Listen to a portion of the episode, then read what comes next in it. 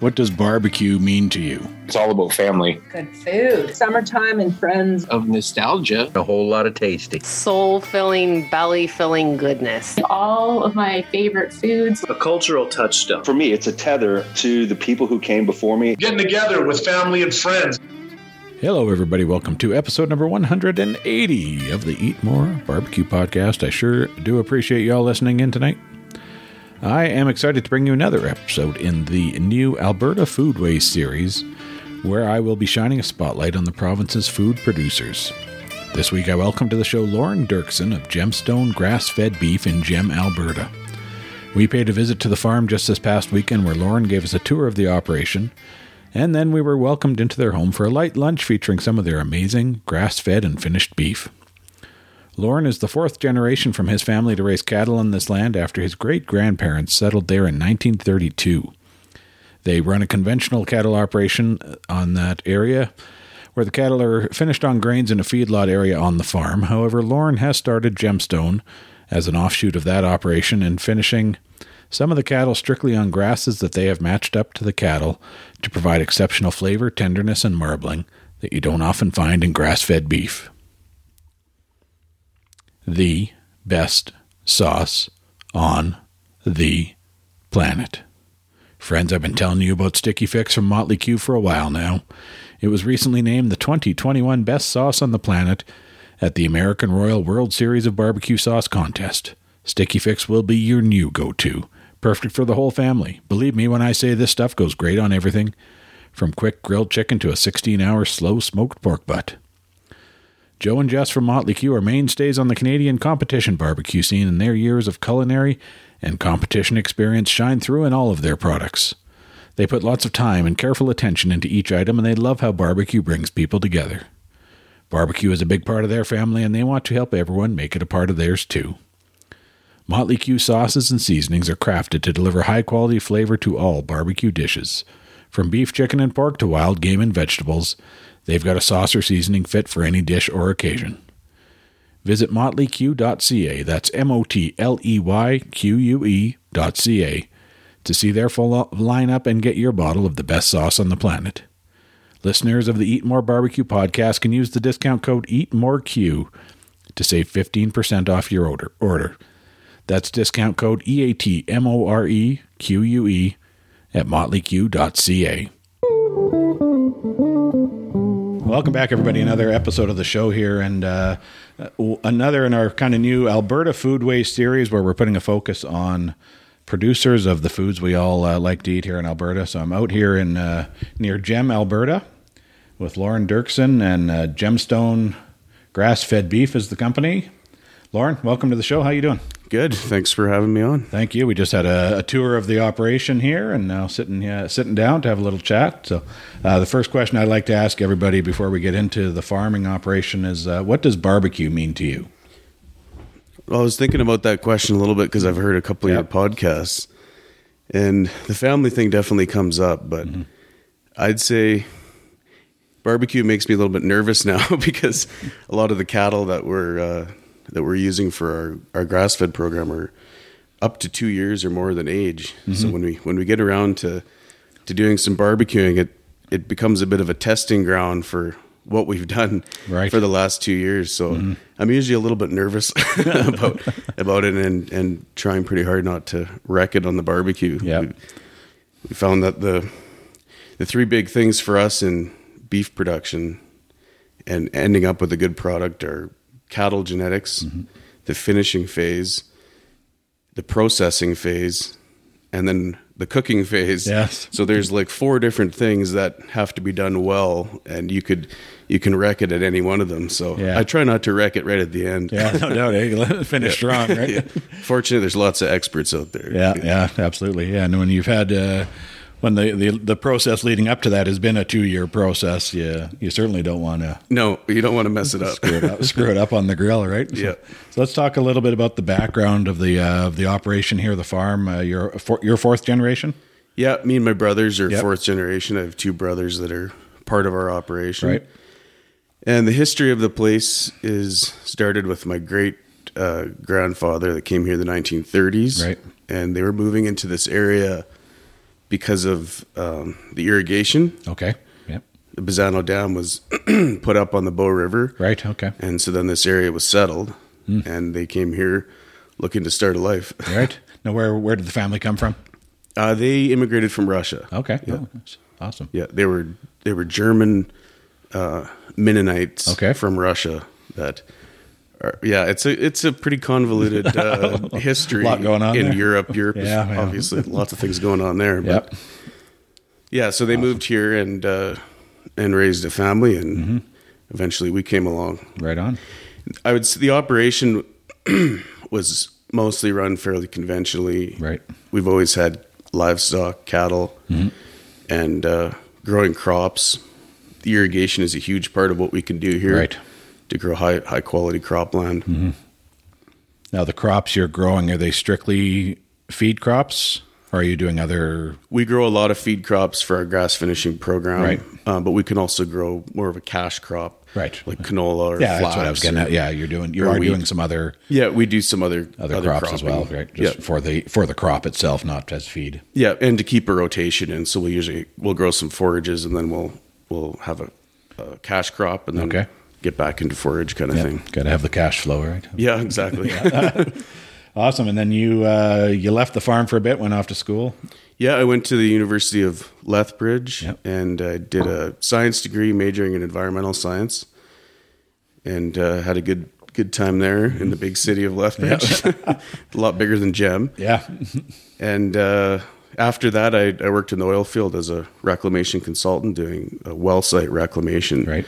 And so got lots of good experience working with people and being out on the land. Yep. It was a it was a lot of fun. But I started working end up spending a lot of time back around the farm Right. working in the oil field and Yep.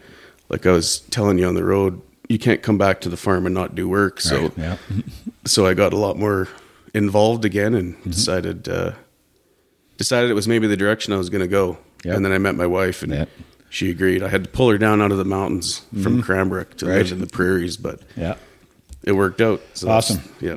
And, then Katie, you- you were here teaching. Was that what Lorin said? Okay, awesome. Um, so you talked about the the conventional cattle business, and then you've kind of led the charge into the the grass fed, grass finished side of things a little bit. Yeah, we've always raised cattle conventionally and and done grain fed finishing Yeah. in a feedlot. Yeah. That's the standard in Yes.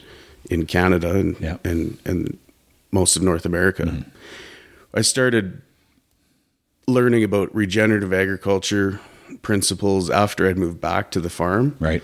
It's actually grass finishing is one of the fastest growing industries in the states. Okay. a little bit slower to catch on here. Yep. kind of like barbecue. Everything. Yeah. Yeah. In the case. Yeah.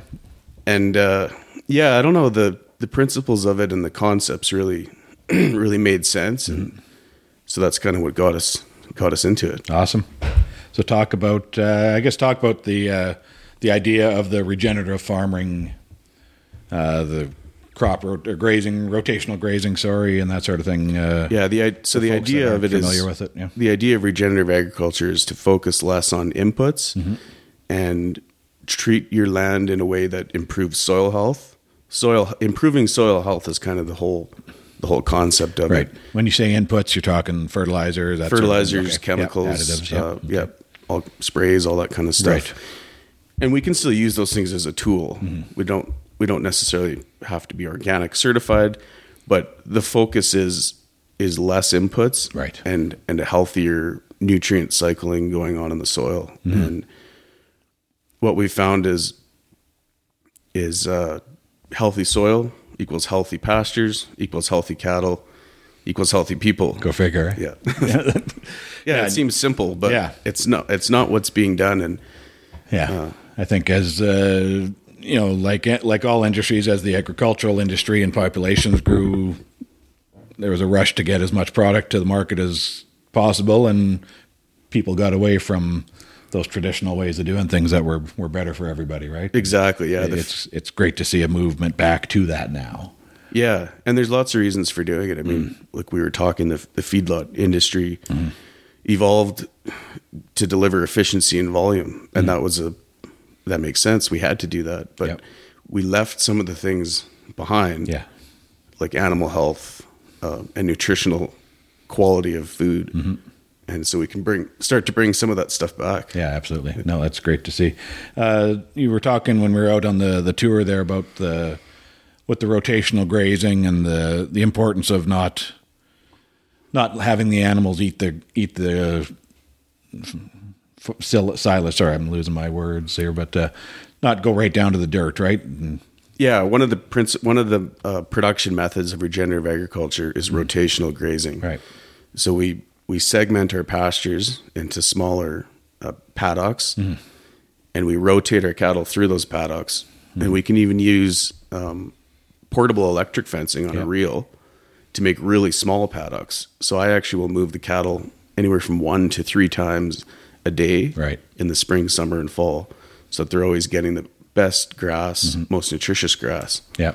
And uh, we can keep an eye on on the level of grazing. So in that short period of time, you have a lot of cattle on a small area, creating a lot of impact, but they only are allowed to take one bite of the plant.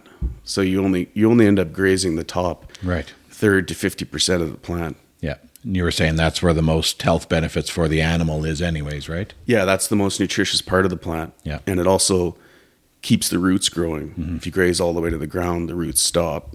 If you just graze the top, you still have all that solar panel there. Yeah. You got the, the sun beating down on that, the whole photosynthesis thing happening. And, Yep. and you're actually sequestering atmospheric carbon into the soil. Right.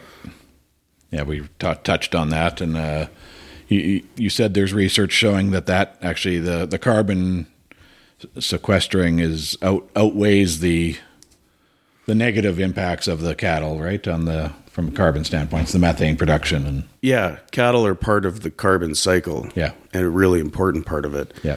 But the way you graze can really positively influence the carbon cycle. Yeah. And when you don't graze to the ground, the plant continues its photosynthetic photosynthetic process. right, And you- you're storing a lot of a lot of carbon. Yeah, And, kind of a- yeah. Some of the research that's being done now is showing that that there's a a net zero or uh, maybe even more carbon being sequestered right. than the animal's emitting over its lifetime. Yeah, that's great. Uh, kind of counters that argument against the cattle industry of the you know the the big carbon footprint, right? Totally, yeah, it's a kind of exciting, Nice to see. exciting stuff. Yep. And then with the, the just the partial grazing down to that that just that top half, you said as, as well that grows back much faster when you take the cattle off of that section and move them into a different paddock. Yeah, and it's it seems a little bit against against uh, what you'd think, but high impact, a lot of cattle on a s- area for a short period of time is the best is the best way. It, the, it, it actually improves the soil. Yeah, the Yep. the gray the not grazing but the walking the- on that. I can't um, No, that's okay. words are just gone It today. I don't improves the, improves the nutrient cycle. But that that that animal impact is actually really important on the grass. Mm-hmm. I guess one way of explaining it is that we're trying to mimic the uh, the patterns of the buffalo. Yeah. back in the day, they would go around in massive herds Mm-hmm. and create a lot of damage to a to an area for a short period of time, but it it comes back right, Right. away, Yeah. and that's kind of the way. It's like a forest fire, right? It creates a lot of damage, but Mm-hmm. Yep. the next year you got a lot of new growth there. Right. And you're using a variety of uh, different grasses and stuff on the uh, in the pastures for the animals to eat. Yeah, we use a mix of grasses and clovers. Okay. And one of the things we're trying to learn more about is what types of grass influence beef flavor. Mm-hmm. And uh, that's another principle of regenerative agriculture is diversity. So having a lot of different types of species out there, Right. they interact with each other below ground Okay. in ways that we, we don't really understand even. Yep. But it all contributes to uh, the health of the animal and the nutrient density of the product. Awesome. Awesome. This portion of the podcast is brought to you by Pitt County Barbecue, who is bringing authentic North Carolina style whole hog barbecue north of the border to Alberta and Canada. Based out of Edmonton with the ability to travel, Pitt County Barbecue will come to your event and cook an entire pig on site using their custom built cooker designed by owner and pitmaster Peter Zakuski. Specializing in corporate catering, and private events, Pitt County Barbecue brings a unique regional barbecue dining experience. From North Carolina chop to barbecue pork to Piedmont style coleslaw. Trust me when I say you've never tasted anything like this before. The meat is so good that you don't even need sauce.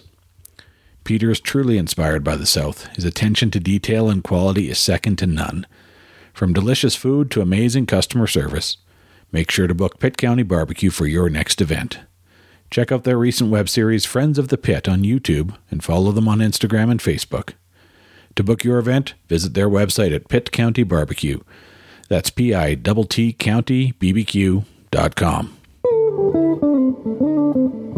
Now let's talk about the animals itself. And uh, we were saying, uh, looking at the the photos I've seen of your your beef of your end product, uh, the marbling uh, isn't what I isn't what I've experienced with grass finished beef in the past. Uh, some of the stuff we've had has been very very lean, very little marbling. Then I look at yours and it's it's not. Uh, The marbling uh, looks amazing. So what's what's contributing to that? Do you think? Well, it's it's one of the areas of beef quality that we think is important. Yeah. So we focus on trying to get to a to a well marbled product, and, Yeah. and we think the important things there are the right cattle genetics. Mm-hmm. There are certain types of cattle that will naturally put on flesh and, and marble better Right. on a forage only diet, Okay. without the need for grain. So that's something that we have been working on for a long time before we even started the grass finishing uh, project. Um, and they're typically British breeds of cattle, cattle that were originally um, bred and developed in well in Britain, yeah. including uh, uh, Scotland and Ireland Okay. and uh, they've got kind of a cool climate there. Mm-hmm. They they can grow very nutritious grasses. Grasses. Yep. That's actually quite similar to what we can do here in the summertime. Okay. Yep. So it's about matching the cattle to the environment Yep. And selecting the right genetics, Right. and that's uh, something that we're building on from what previous generations in our in our family were doing. Yeah, you were you were the family was doing that before the grass fed, grass finished Yeah. uh, movement kind of came in. That's what, what you've brought in, right? So that's been happening already. Yeah, my dad was kind of focused on on purebred Hereford genetics that that naturally were efficient, were efficient for their environment, and it turns out that efficient cattle in their environment also produce high quality beef if given the chance. So what you mentioned the Herefords, what? So I guess the cattle you're here now, they're kind of mixed breeds, would you say, or like how would you?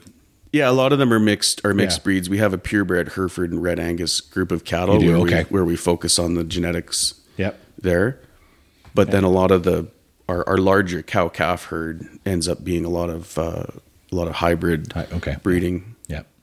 And with the uh, with the purebreds, you're more looking for certain traits in certain animals and breeding breeding for that, right? Yes, yeah, we're looking for a moderate framed animal Yeah. that shows signs of being able to naturally gain weight without without a lot of grain. Nice. And there's some kind of interesting technologies now that we can use to keep a closer eye on that, like DNA testing. Mm-hmm. Right. The bovine genotype has been explored almost as much as the human Okay. genome. Yep. So we know a lot about uh, about cattle genetics. Yeah. And we can use we can use DNA testing to actually learn more about about Mm-hmm. what kind of cattle we want to select for. Right. And you're also talking about ultrasound uh, when we are out uh, out there looking at. Uh, you're able to look at the marbling and stuff before when the cow is still or the the animal is still know, Still gaining. still Yeah. gaining. Right. You're able to look at that. Yeah, we've done some playing around with that. We had an ultrasound tech come out, and, and that's more of just a way of confirming where we're at Yeah. in the stage of the cattle. Yeah. But but it's pretty exciting to be able to to put a Mm-hmm. to to use ultrasound and know that the cattle you're sending to the processing plant are Yeah. are going to be high double A or triple A marbling. Yeah, certainly uh, some technology that your earlier uh, generations uh, wouldn't have had uh, access to, right? Exactly. Yeah. One of the things I like about this is you're you're using new technologies, but it's really an old methodology of Mm-hmm. Yeah. raising cattle. Yeah, well, that's awesome. Let's get into the into the beef a little bit, I guess. Uh, talk about uh, what folks, if they're shopping for some gemstone beef, what can folks uh, expect to see and find?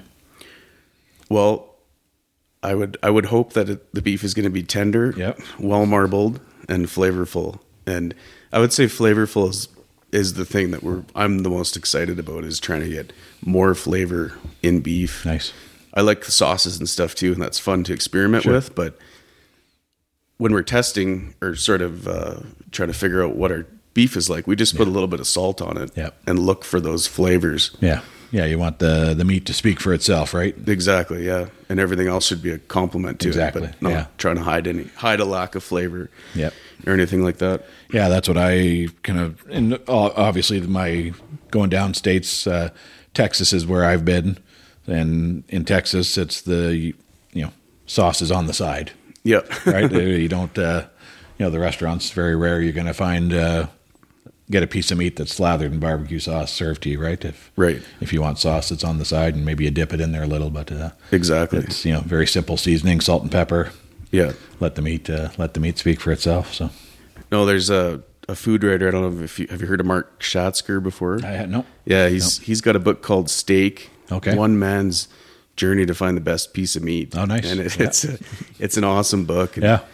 It's interesting. He finds that, and this is a bit of a spoiler alert, but he finds that the worst piece of meat is a grass-fed animal. Okay. And the best piece of meat is a grass-fed uh, animal. yeah, there you go. So that just kind of goes to show the, the the project that this Yeah. all is, right? Yeah. You can if you don't do it right, it can be terrible. But if you do it right, it can be better than what's available Mm-hmm. in your tip, standard grocery store. Well, and that's what we were talking about. I've done a, a grass fed, grass finished brisket, and it didn't turn out great just because there was so little fat in it. Mm-hmm. So it's uh, I'm excited to kind of try some of your. Uh, ha- I've had the ribeye and it was amazing.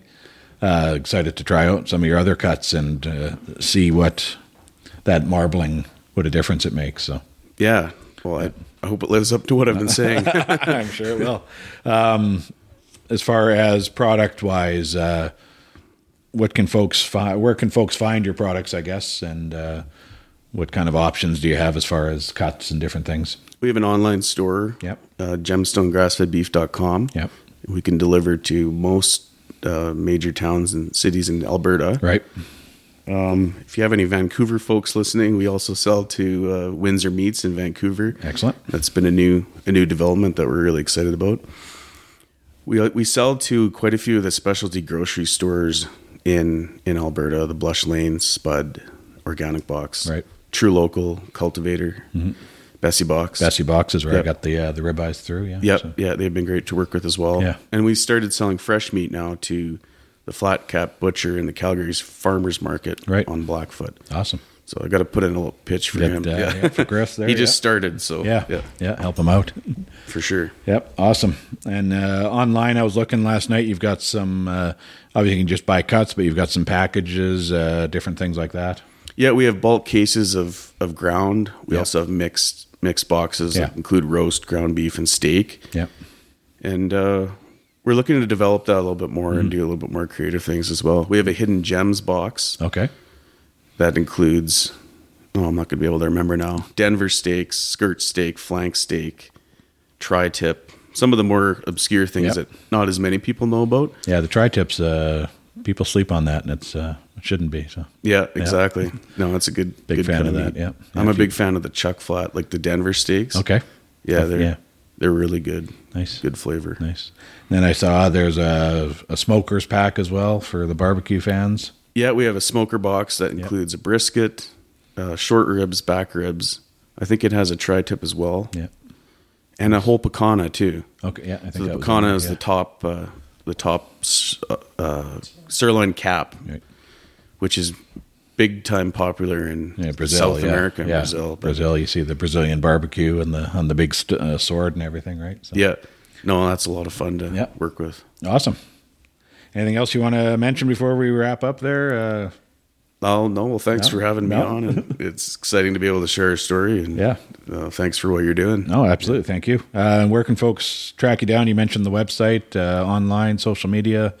Plug those. Yeah, you can find us on Instagram at Gemstone Beef, Facebook at Gemstone Grass Fed Beef, and our website is gemstonegrassfedbeef.com. Awesome. We'll uh, put all that in the show notes. Last question I ask everybody: It's uh, it's dinner time. You got the what are you cooking on here? Do you got a you know when you're when you're cooking outside? What do you what have you got here? We have a we have a Traeger. you do so you do a little smoking. Yeah, we do a little smoking. I'm Yeah. not very good at it yet. Yeah. I'm trying to get better. Yep. I want to get a green egg. Yep. Or at least some kind of char- Kamado, yeah. charcoal uh, Yep. grill. But what's our other one?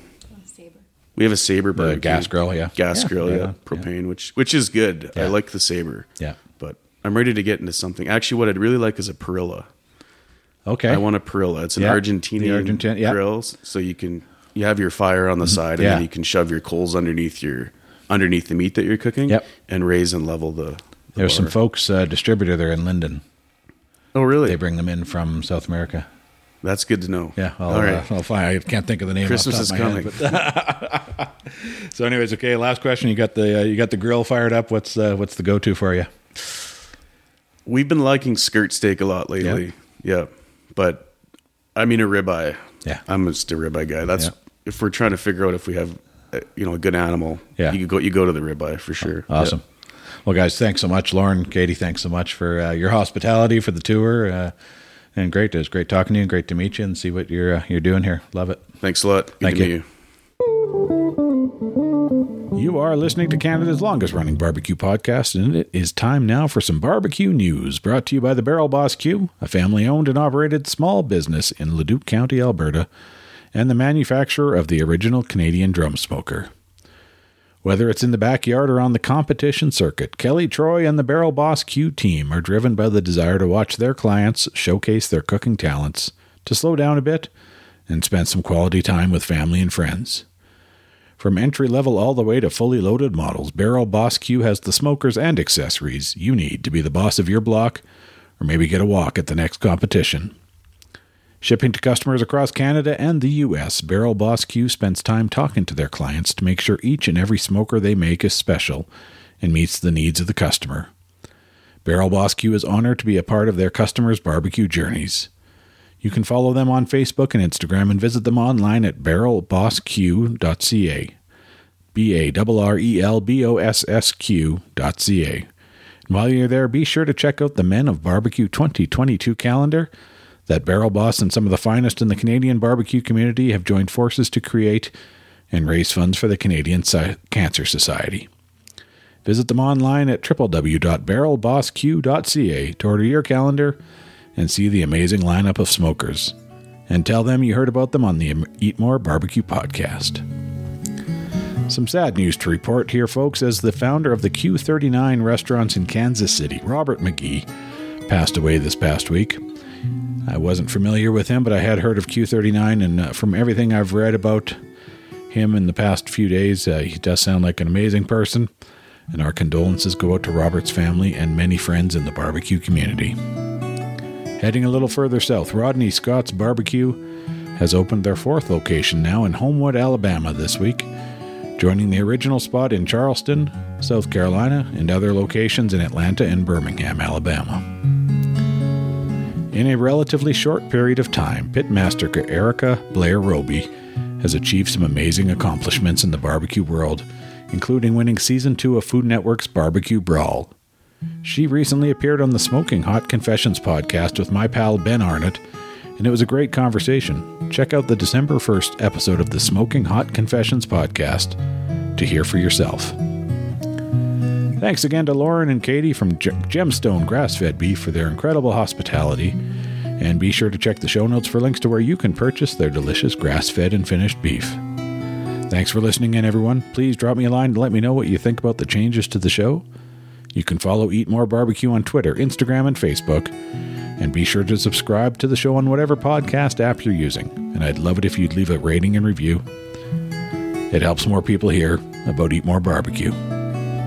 You can find me online at www.eatmorebarbecue.ca and also at www.albertabbqtrail.ca, where you'll find a listing of the barbecue joints here in Alberta so you can get out there and show them your support. If you're not in Alberta, wherever you are, get out there and show your local barbecue joints some love.